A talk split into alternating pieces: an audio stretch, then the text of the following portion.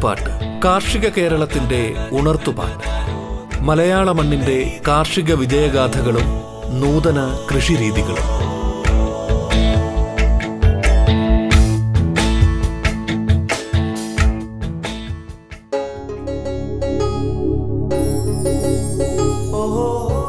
നമസ്കാരം പ്രിയ ശ്രോതാക്കളെ. നാളികേര കൃഷിയിലെ ഉത്തമ കാർഷിക മുറകൾ എന്ന വിഷയത്തിൽ അഗ്രികൾച്ചറൽ ഓഫീസർ പ്രമോദ് സംസാരിക്കുന്നു.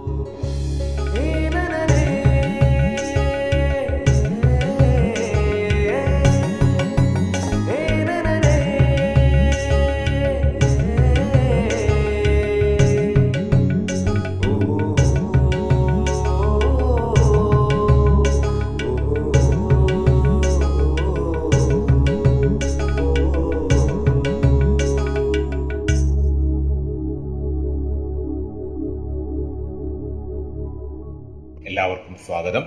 ഇന്ന് നമ്മൾ ചർച്ച ചെയ്യാൻ ഉദ്ദേശിക്കുന്ന വിഷയം നാളികേര കൃഷിയിലെ ഉത്തമ കാർഷിക മുറകൾ അഥവാ ഗുഡ് അഗ്രികൾച്ചറൽ പ്രാക്ടീസസ് എന്നുള്ള വിഷയമാണ്. പൊതുവെ നമുക്കറിയാം പണ്ട് കാലത്ത് നമ്മൾ നമ്മുടെ ആവശ്യങ്ങൾക്കുള്ള തെങ്ങ് തേങ്ങകൾ പാവു പാവുതേങ്ങ നമുക്ക് വീടുകളിൽ പാവുതെങ്ങ് തന്നെ കാണും. നമ്മുടെ പുരയിടത്തിൽ ഏറ്റവും മികച്ച വിളവ് തരുന്ന മാതൃ തെങ്ങുകളെ നമ്മൾ നമ്മുടെ കാരണവന്മാർ നോക്കി വെച്ചിട്ടുണ്ടാവും. അപ്പൊ അതിൽ നിന്ന് പന്ത്രണ്ട് പതിമൂന്ന് മാസം പ്രായമുള്ള തേങ്ങാക്കുലകൾ ശതം പറ്റാതെ കെട്ടിയിറക്കി അതിൽ തന്നെ ഏറ്റവും മികച്ച തേങ്ങകൾ നട്ട് അതിൽ വേഗം മുളപൊട്ടുന്നതും വേഗം ഓലക്കാൽ വിരിയുന്നതും പ്രത്യേകമായിട്ട് തിരഞ്ഞെടുത്തിട്ടാണ് നമ്മൾ തെങ്ങിൻ തൈ തിരഞ്ഞെടുത്തിരുന്നത്. എന്ന് പറഞ്ഞാൽ ഒരു തെങ്ങിന്റെ മാതൃവൃക്ഷം നമ്മൾ തിരഞ്ഞെടുക്കുമ്പോൾ അവിടെ മൂന്ന് ടൈപ്പ് ഓഫ് സ്ക്രീനിങ് മൂന്ന് തട്ടിലുള്ള തിരഞ്ഞെടുക്കൽ അവിടെ നടക്കുന്നുണ്ടായിരുന്നു. ഒന്ന് ആ പല പല തെങ്ങുകളുടെ ഇടയിൽ നിന്നും ഒരു തെങ്ങിനെ തിരഞ്ഞെടുക്കുന്നതിന് മാനദണ്ഡങ്ങളുണ്ടായി. ഒറ്റ തടിയായിട്ട് സ്ട്രെയിറ്റ് ആയിട്ട് മേളിലോട്ട് പോകണം വളവുണ്ടാവാൻ പാടില്ല. അതുപോലെ തന്നെ നല്ല ഓലകളുടെ എണ്ണം മുപ്പത്തഞ്ച് മുതൽ നാൽപ്പത് ഓലകൾ വരെ തെങ്ങിനുണ്ടായിരിക്കണം. വർഷത്തിൽ ശരാശരി എൺപത് മുതൽ നൂറ് തേങ്ങ വരെ കിട്ടുന്നതായിരിക്കണം. നല്ല ഉൾക്കട്ടിയുള്ളതായിരിക്കണം. കൊപ്രയുടെ അനുപാതം ആയിരം തേങ്ങ വെട്ടുമ്പോൾ കിട്ടുന്ന കൊപ്രയുടെ അളവ് അത് മികച്ചതായിരിക്കണം. ഇനി പണ്ടുകാലത്ത് ചകിരി ബിസിനസ് വ്യാപകമായിരുന്നു. അപ്പം തൊണ്ടിനകത്ത് നല്ലവണ്ണം ചകിരി കിട്ടുന്ന ഇനങ്ങൾക്കും അക്കാലത്ത് പ്രാധാന്യമുണ്ടായിരുന്നു. അപ്പൊ പല പല തെങ്ങുകളിൽ നിന്നും ഒരു തെങ്ങിനെ തിരഞ്ഞെടുക്കുന്നതിനുള്ള മാനദണ്ഡങ്ങളാണ് ഇപ്പൊ പറഞ്ഞത്. എല്ലാ തെങ്ങിൽ നിന്നും നമ്മൾ പാവാൻ തേങ്ങ എടുക്കത്തില്ല. എലൈറ്റ് പാംസ് കുറേ തെങ്ങുകൾ നിൽക്കുന്നതിൽ രോഗപ്രതിരോധ ശേഷിയിലും വിളവിലും ഫിസിക്കൽ അപ്പിയറൻസിലും ഏറ്റവും മികച്ച തെങ്ങുകളെ മാത്രമാണ് പാവു തേങ്ങ തെങ്ങുകളായിട്ട് നമ്മൾ എടുത്തിരുന്നത്. ഇനി അതിലെ തന്നെ ഡിസംബർ മുതൽ മെയ് മാസം വരെയുള്ള പാകമാകുന്ന തേങ്ങാക്കുലകൾ മാത്രമാണ് നമ്മൾ നടാനായിട്ട് എടുക്കുന്നത്. വർഷത്തിലെ എല്ലാ മാസവും വിളവെടുക്കുന്ന തേങ്ങാക്കുലകൾ നമ്മൾ പാകാൻ എടുക്കത്തില്ല. ഡിസംബർ മാസം മുതൽ മെയ് മാസം വരെ വിളവെടുക്കുന്ന പന്ത്രണ്ട് പതിമൂന്ന് മാസം പ്രായമുള്ള നല്ല മൂത്ത് പഴുത്ത തേങ്ങകളാണ് നമ്മൾ വിളവെടുക്കാൻ ഇത് നടിയിലിന് വേണ്ടി ഉപയോഗിക്കുന്നത്. അപ്പൊ അത് ഒരു കുലയിൽ ചിലപ്പോ ഷേപ്പ് ഇല്ലാത്തതും അല്ലെങ്കിൽ ഉദ്ദേശിക്കുന്ന വലിപ്പം ഇല്ലാത്തതുമായിട്ടുള്ള തേങ്ങകളൊക്കെ ഒഴിവാക്കി ഏറ്റവും നല്ല തേങ്ങകൾ മാത്രമാണ് നടാനായിട്ട് എടുത്തിരുന്നത്. ഇനി അത് നടുന്നത് നമ്മൾ സാധാരണ വളക്കൂറുള്ള മണ്ണിലല്ല നടുക. തെങ്ങിൻ തൈ നടുന്നത് മണലിലാണ്. അപ്പൊ വളക്കൂറുള്ള മണ്ണിൽ നടാത്തത് എന്തുകൊണ്ടാണ്? കാരണം വളക്കൂറുള്ള മണ്ണിൽ നട്ടു കഴിഞ്ഞാൽ അവന്റെ ജനിതക ശക്തി അതിന്റെ കരുത്ത് ദൃശ്യമാവില്ല. വളത്തിന്റെ കഴിവുകൊണ്ടാണോ അവൻ വേഗം മുളച്ചത്? വളത്തിന്റെ കരുത്തുകൊണ്ടാണോ അവന് പെട്ടെന്ന് ഓല വിരിഞ്ഞത് എന്നൊക്കെയുള്ള സംശയങ്ങൾ നമുക്ക് വരാം. അപ്പൊ അവന്റെ സ്വതസിദ്ധമായ കരുത്ത് വെളിവാകുന്നത് ഏറ്റവും വളമില്ലാത്ത ഒരു സ്ഥലത്ത് പാകുമ്പോഴാണ്. അങ്ങനെ പാകുന്ന സ്ഥലത്തുനിന്ന് അവൻ വേഗം മുളച്ചു വരികയും അവന് കൂടുതൽ ഓലകൾ ഉണ്ടാവുകയും ഓലക്കാൽ വേഗത്തിൽ വിരിയുകയും നല്ല കണ്ണാടിക്കനം ഉണ്ടാവുകയും ചെയ്യുമ്പോൾ അവൻ കരുത്തനാണ്. അപ്പൊ മൂന്ന് തട്ടിൽ ഈ മാതൃ വൃക്ഷത്തെയും തേങ്ങയെയും തൈകളെയും തിരഞ്ഞെടുക്കുമ്പോഴാണ് ഏറ്റവും മികച്ച തെങ്ങിൻ തൈകൾ നമുക്ക് കിട്ടുന്നത്. അപ്പൊ നമ്മുടെ സ്വകാര്യ നഴ്സറികളും മറ്റുമൊക്കെ ഈ രീതിയിൽ ഇത്ര മെറ്റിക്കുലസ് ആയിട്ട് തെങ്ങിനെ തിരഞ്ഞെടുക്കുന്നുണ്ടോ തേങ്ങയെ തിരഞ്ഞെടുക്കുന്നുണ്ടോ അത് മുളച്ചു വരുന്ന തെങ്ങിൻ തൈകളിൽ ഒരു സെലക്ഷൻ നടത്തുന്നുണ്ടോ എന്നുള്ള കാര്യമൊക്കെ അജ്ഞാതമാണ്. അതുകൊണ്ട് തന്നെ സർക്കാരിന്റെ അംഗീകൃത ഫാമുകളിൽ നിന്നോ കോക്കനട്ട് ഡെവലപ്മെന്റ് ബോർഡിന്റെ അംഗീകൃത നഴ്സറികളിൽ നിന്നോ തൈകൾ വാങ്ങുന്നതാണ് എപ്പോഴും അഭികാമ്യം. കാരണം വളമിട്ട് പെരിപ്പിച്ച് കണ്ണാടിക്കനോ കണ്ണാടിക്കനമൊക്കെ കൂട്ടി ഓലക്കാൽ ഒക്കെ പെട്ടെന്ന് വിരിയിപ്പിച്ചൊക്കെ കൊണ്ടുവരികയാണെങ്കിൽ അവൻ ബൂസ്റ്റും ബോൺവിറ്റയൊക്കെ കഴിച്ച ചള്ളത്തടിയുള്ള പിള്ളേരെ പോലെ ഇരിക്കും. വളരുമ്പോൾ അവന് വേണ്ടത്ര ഉൽപാദനക്ഷമത കൈവരിക്കാൻ കഴിയണമെന്നില്ല.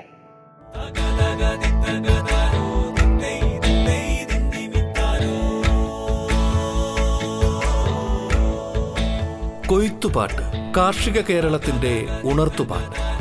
മലയാള മണ്ണിന്റെ കാർഷിക വിജയഗാഥകളും നൂതന കൃഷിരീതികളും.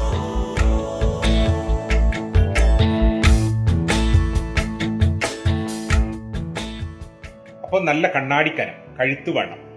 അതാണ് ഒരു തേങ്ങയുടെ ആ ആന്തരിക ശക്തി അല്ലെങ്കിൽ ഉൾക്കരുത്ത് തെളിയിക്കുന്നത്. അപ്പൊ നാല് മുതൽ അഞ്ച് ഇഞ്ച് വരെ കഴുത്തുവണ്ണവും ഒമ്പത് മുതൽ പന്ത്രണ്ട് മാസം വരെ പ്രായവും അഞ്ച് മുതൽ ആറ് വരെ ഓലകളും വേഗത്തിൽ ഓലക്കാൽ വിരിയാനുള്ള പ്രവണതയുമൊക്കെയാണ് ഒരു മികച്ച തെങ്ങിൻ തയ്യലിന്റെ ലക്ഷണം.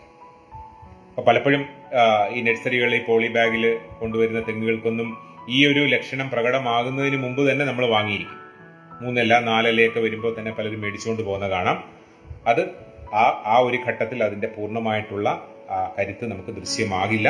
അതുകൊണ്ട് ഈ കാർഷിക സർവകലാശാലയും കൃഷി വകുപ്പും പറയുന്ന ആ സെലക്ഷൻ ക്രൈറ്റീരിയ പാലിച്ച് തന്നെ നമ്മൾ തെങ്ങുകൾ തെങ്ങിൻ തൈകൾ തിരഞ്ഞെടുക്കാൻ ശ്രദ്ധിക്കണം. ഇനി ഇത് നടിയിലേക്ക് വരുമ്പോൾ ഒരുപാട് പോരായ്മകൾ പലരും ചൂണ്ടിക്കാട്ടാറ് അപ്പൊ നമ്മൾ ഏറ്റവും ശ്രദ്ധിക്കേണ്ടത് ഒന്ന് ഇതിന്റെ ലേ ഔട്ടാണ് ഇതിന്റെ ക്രോപ്പ് ജോമെട്രി എന്ന് പറയും. രണ്ട് തെങ്ങുകൾ തമ്മിലോ അല്ലെങ്കിൽ തെങ്ങിനെ പോലെ തന്നെ ഒരു ദീർഘകാല വിളയുടെ വിളയുമായിട്ടോ പാലിക്കേണ്ട അകലം ശരിദൂരം എന്ന് പറയുന്നത് സെവൻ പോയിന്റ് ഫൈവ് മീറ്റർ ആണ്. രണ്ട് തെങ്ങ് തമ്മിലോ അല്ലെങ്കിൽ തെങ്ങിന്റെ സമീപത്തുള്ള ഒരു തേക്ക് മരമോ അല്ലെങ്കിൽ ഒരു മഹാഗണിയോ ഒരു ആഞ്ഞിലിയോ പോലെയുള്ള പെരണിയലായിട്ടുള്ള ഒരു മരവും തമ്മിൽ പാലിക്കേണ്ട അകലം ഏഴര മീറ്റർ ആണ്. അപ്പം ഒരു ഏക്കറിൽ നമുക്ക് ഏതാണ്ട് എഴുപത് തെങ്ങുകൾ നടാം.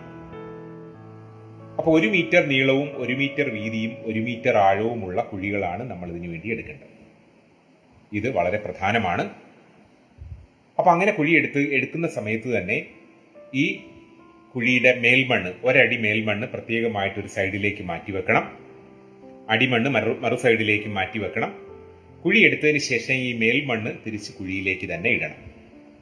അപ്പോൾ അതിനകത്ത് കുറച്ചും കൂടി ഫെർട്ടിലിറ്റി ഉണ്ടാവും. എന്നിട്ട് ആ മേൽമണ്ണിനോടൊപ്പം നമുക്ക് അഴുകിപ്പൊടിഞ്ഞ ചാണകപ്പൊടി. കാരണം ചെല്ലിയുടെ പ്രശ്നം ഉണ്ടാവാൻ ചെല്ലി ചെല്ലിപ്പുഴുക്കളുടെ പ്രശ്നം ഉണ്ടാവാൻ സാധ്യതയുണ്ട്. പച്ച ചാണകമോ അല്ലെങ്കിൽ അഴുകിപ്പൊടിയാത്ത ചാണകമോ ഉപയോഗിക്കുമ്പോൾ. അപ്പോൾ അഴുകിപ്പൊടിഞ്ഞ ചാണകപ്പൊടിയും കുറച്ച് എല്ലുപൊടിയും അല്ലെങ്കിൽ മസൂറി ഫോസും കുറച്ച് വേപ്പിൻ പിണ്ണാക്കും പിന്നെ അടിമണ്ണിന്റെ കുറച്ച് ഭാഗവും കൂടി ഈ കുഴിയിലേക്കിട്ട് നല്ലവണ്ണം ഇളക്കി കുഴി പകുതി മൂടണം. അപ്പോൾ ഒരു മീറ്റർ ആഴമുള്ള കുഴിയുടെ ഇപ്പോഴത്തെ ആഴം എന്ന് പറയുന്നത് അര മീറ്റർ ആണ് കാരണം ബാക്കി നമ്മൾ മണ്ണ് തിരിച്ച് കുഴിയിലേക്കിട്ട് അടിസ്ഥാന വളമൊക്കെ ചേർത്ത് നല്ല ഫെർട്ടൈലാക്കി വെച്ചിരിക്കുകയാണ്. അപ്പോൾ തെങ്ങിൻ തൈ വെച്ച് കഴിഞ്ഞാൽ അതിന്റെ വേരുകൾക്ക് വേഗം വേഗം അടിയിലേക്ക് പെട്ടെന്ന് പൊടിച്ച് പൊടിച്ച് ഇഷ്ടംപോലെ വളം വലിച്ചെടുക്കാനായിട്ടുള്ള ഒരു സാഹചര്യം അവിടെ ഉണ്ട്. അപ്പോൾ ഒരു മീറ്റർ എടുത്ത കുഴി ഒരു മീറ്റർ നീളം ഒരു മീറ്റർ വീതി ഒരു മീറ്റർ ആഴം ഏഴര മീറ്റർ അകലത്തിൽ എടുത്ത കുഴിയിൽ മേൽമണ്ണും അടിസ്ഥാന വളവും ഒക്കെ ഇട്ട് കുഴി പകുതി മൂടി അതിൽ ഒരു പിള്ളക്കുഴി എടുത്ത് അതിലേക്കാണ് നമ്മൾ തെങ്ങിൻ തൈ വെച്ച് ചവിട്ടി ഉറപ്പിക്കുന്നത്.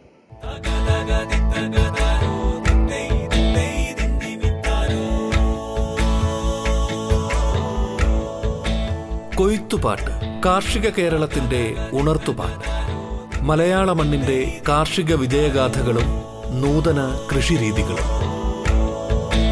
കൊയ്ത്തുപാട്ട് ഇടവേളയ്ക്ക് ശേഷം തുടരും.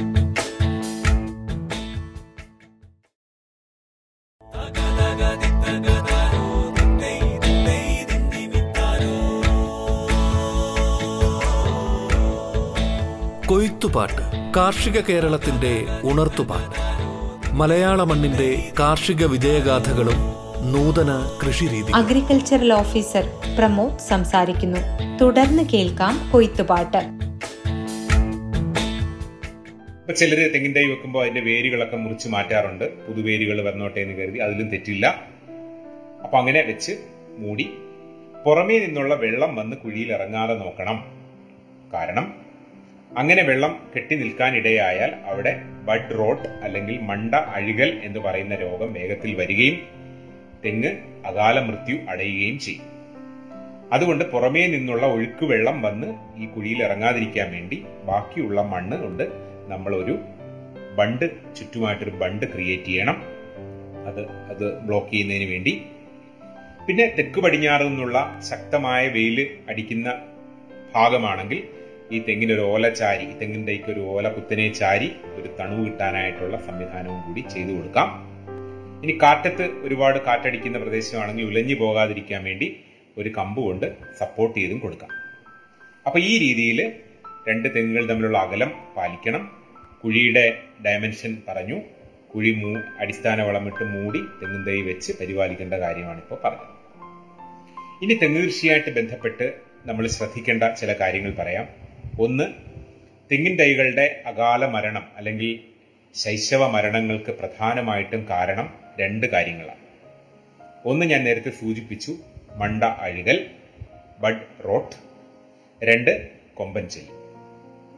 അപ്പൊ ഈ രണ്ട് കാര്യങ്ങളും നമ്മൾ തുടക്കത്തിലെ തന്നെ വരാതിരിക്കാൻ അല്ലെങ്കിൽ വന്നുകൂടി വന്നുകൂടാതിരിക്കാനായിട്ടുള്ള പ്രിവെന്റ് പ്രിവെന്റീവ് മെഷേഴ്സ് നമ്മൾ എടുക്കണം. പ്രൊഫൈലാക്റ്റിക് മെഷേഴ്സ് നമ്മൾ എടുക്കണം. എന്തൊക്കെയാണ് ചെയ്യേണ്ടത്? ഒന്ന് നമുക്കറിയാം ഈ ഫൈറ്റോഫ്തോറ പാൽമിവോറ എന്ന് പറയുന്ന ഒരു ഫംഗസ് ആണ് ഈ അഴികലിന് കാരണം. ഈ അഴികലിന് കാരണമായിട്ടുള്ള ഫംഗസ് നമ്മുടെ അന്തരീക്ഷത്തിൽ എപ്പോഴും ഉണ്ട്. കാരണം ഇതേ ഫംഗസ് തന്നെയാണ് കുരുമുളകിൽ ദ്രുതവാട്ടം ഉണ്ടാക്കുന്നത്. കൗങ്ങിൽ മഹാളി ചമ്പൻ പരുവത്തിൽ കൊഴിഞ്ഞു പോകുന്ന മഹാളി രോഗം ഉണ്ടാക്കുന്നത്. കൊക്കോയിൽ പോഡർ റോട്ട് എന്ന് പറയുന്ന അസുഖം ഉണ്ടാക്കുന്നത്. റബ്ബറിൽ അബ്നോർമൽ ലീഫ് ഫോൾ എന്ന് പറയുന്ന പ്രശ്നം ഉണ്ടാക്കുന്നത്. അപ്പൊ നമ്മുടെ ഏതാണ്ട് എല്ലാ വിളകളിലും തന്നെ കവുങ്ങാണെങ്കിലും റബ്ബറാണെങ്കിലും കൊക്കോയാണെങ്കിലും കുരുമുളകാണെങ്കിലും തെങ്ങാണെങ്കിലും ഇവിടെ എല്ലാം തന്നെ ഉള്ള ഒരു ശല്യക്കാരനാണ് ഫൈറ്റ് ഓഫ് തോറ എന്ന് പറയുന്ന കുമിൾ. അപ്പൊ ഏത് സമയത്തും ഈ കുമിൾ നമ്മുടെ തെങ്ങിന്റെയെ ബാധിച്ചേക്കാം എന്നുള്ളത് കൊണ്ട് മൂന്ന് മാസം കൂടുമ്പോൾ തൊണ്ണൂറ് ദിവസം തൊണ്ണൂറ് ദിവസം കൂടുമ്പോൾ ഈ തെങ്ങിന്റെ നടുനാമ്പിൽ നമ്മൾ കുമിൾനാശിനികൾ പ്രൊട്ടക്റ്റീവ് ഫഞ്ചിസൈഡ്സ് എന്നുള്ള വിഭാഗത്തിൽപ്പെട്ട കുമിൾനാശിനികൾ ഒഴിച്ചു കൊടുക്കുന്നത് നല്ലതാണ്.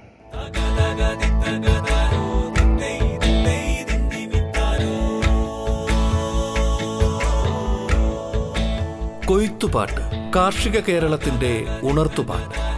മലയാള മണ്ണിന്റെ കാർഷിക വിജയഗാഥകളും നൂതന കൃഷിരീതികളും.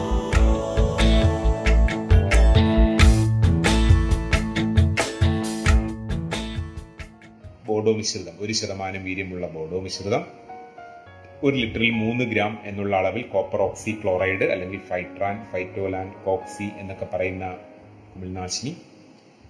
ഇനി എന്തെങ്കിലും മഞ്ഞളിപ്പോ അല്ലെങ്കിൽ ബ്രൗണിങ്ങോ അല്ലെങ്കിൽ കറുത്ത വാട്ടമോ ഒക്കെ കണ്ടു തുടങ്ങുകയാണെങ്കിൽ അപ്പോൾ തന്നെ ഹെക്സാകൊണാസോൾ എന്ന് പറയുന്ന അല്ലെങ്കിൽ കോണ്ടാഫ് എന്നുള്ള ബ്രാൻഡ് നെയിമിൽ കിട്ടുന്ന കുമിൾനാശിനി രണ്ട് മില്ലി മുന്നൂറ് മില്ലി വെള്ളത്തിൽ കലക്കി ഈ നടുനാമ്പിലേക്ക് ഒഴിച്ചു കൊടുത്തിരിക്കണം.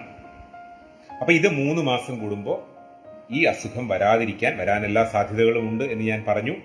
കൃത്യമായിട്ട് ഇത് ചെയ്തു പോകണം. ഇതൊരപേക്ഷയാണ് നമ്മുടെ തെങ്ങിൻ തൈകളുടെ ബാല്യമരണങ്ങൾക്ക് സാക്ഷിയാകാതിരിക്കാനുള്ള ഒരു മാർഗമാണിപ്പോൾ പറഞ്ഞത്. ഇനി ചെല്ലിയാണ്. ചെല്ലി കൂടുതലായിട്ട് പെരുകുന്നത് ചാണകം കൂടിക്കിടക്കുന്ന സ്ഥലങ്ങളിലാണ് അല്ലെങ്കിൽ അഴുക്കുകൾ കൂടിക്കിടക്കുന്ന സ്ഥലങ്ങളിലാണ്. അങ്ങനെ നമ്മുടെ പുരയിടങ്ങളെ വൃത്തികേടാകാതെ ഇട്ടേക്കണം. വളക്കുഴികളിൽ ഇടയ്ക്കിടയ്ക്ക് ഇളക്കി അതിനെ അതിനകത്തുള്ള കൊമ്പൻ ജെല്ലിയുടെ കുണ്ടളപ്പുഴുക്കളെ കാക്കയോ കോഴിയോ ഒക്കെ തിന്നാനായിട്ടുള്ള കാര്യങ്ങൾ ചെയ്തു കൊടുക്കണം. പെരുവലം എന്ന് പറയുന്ന ചെടി മുറിച്ച് വളക്കുഴിയിൽ ഇടയ്ക്കിടയ്ക്ക് മിക്സ് ചെയ്ത് കൊടുക്കണം.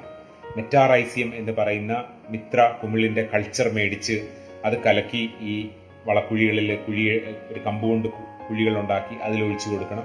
ഇതൊക്കെ ചെല്ലിയുടെ പുഴുക്കളെ നിയന്ത്രിക്കാനുള്ള മാർഗങ്ങളാണ് അപ്പോൾ ഇതേ പുഴുവാണ് ഈ വളക്കുഴികളിൽ കിടക്കുന്ന പുഴുവാണ് പിന്നീട് ചെല്ലിയായിട്ട് തെങ്ങിന്റെ മണ്ടയിലേക്ക് വരുന്നത്. ഇനി തെങ്ങിന്റെ മണ്ടയിൽ ചെയ്യേണ്ട കാര്യങ്ങൾ എന്ന് പറയുന്നത് ആദ്യമൊക്കെ നമുക്കറിയാം ചെറിയ ഓലകളാണ് ഓല കവിളെന്ന് പറഞ്ഞാൽ ചെറിയ കവിളുകളാണ്. അപ്പോൾ അവിടെ എന്തെങ്കിലും ഒരു ഗ്യാപ്പ് ആ കവിളിലുള്ള പുതിയ ഓല വിരിഞ്ഞതിന്റെ ഗ്യാപ്പിലാണ് പലപ്പോഴും ചെമ്പൻ കൊമ്പൻ ജെല്ലി കയറിയിരിക്കുന്നത്. അപ്പോൾ ഈ ഇലക്കവിളുകളിൽ നമ്മൾ ഓരോ പുതിയ ഓല വരുമ്പോഴും അതിന്റെ മടലിന്റെ കവിളിൽ നമ്മൾ തുല്യ അളവിൽ മണലും വേപ്പിൻ പിണ്ണാക്കും മിക്സ് ചെയ്ത് അതിലേക്ക് ഇട്ട് കൊടുക്കണം ഒരു കിലോ മണലിന് ഒരു കിലോ പൊടിച്ച വേപ്പിൻ പിണ്ണാക്ക് എന്നുള്ള അനുപാതത്തിൽ മിക്സ് ചെയ്ത് ഓരോ പുതിയ ഓല വരുമ്പോഴും അതിന്റെ കവിളിലേക്ക് ഇട്ട് കൊടുക്കണം. അതല്ലെങ്കിൽ പാറ്റാ ഗുളികകൾ ആ കവിളിനകത്തേക്ക് ഇറക്കി വെച്ചിട്ട് അതിന് മുകളിൽ മണലിട്ട് മൂടാം. ഇപ്പോൾ ആറ്റുമണലൊക്കെ കിട്ടാൻ പ്രയാസമാണ്. അതുകൊണ്ട് നമുക്ക് എം സാൻഡ് പോലെയുള്ള മണൽ അതും ഉപയോഗിക്കാം. ഇനി അവിടെ എന്തെങ്കിലും ദ്വാരങ്ങളോ അല്ലെങ്കിൽ ഈ ഇത്തരം ലക്ഷണങ്ങളോ ചെല്ലി വന്നതിന്റെ ലക്ഷണങ്ങളോ കാണുകയാണെങ്കിൽ നമ്മൾ ഉടൻ തന്നെ അവിടെ ഒന്നുകിൽ മാജിക്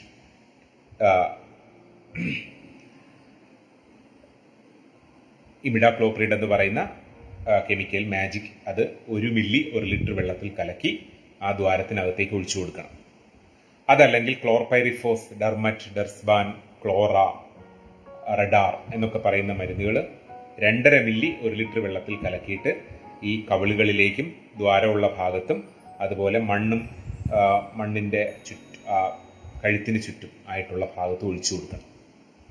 അപ്പം നമ്മൾ തുടക്കത്തിൽ ശ്രദ്ധിക്കേണ്ട രണ്ട് മാരക പ്രശ്നങ്ങളാണ്. ഒന്ന് അഴികൽ രോഗം. രണ്ട് കൊമ്പൻചൽ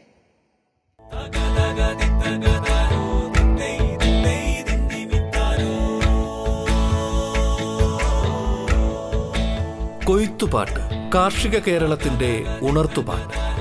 മലയാള മണ്ണിന്റെ കാർഷിക വിജയഗാഥകളും നൂതന കൃഷിരീതികളും.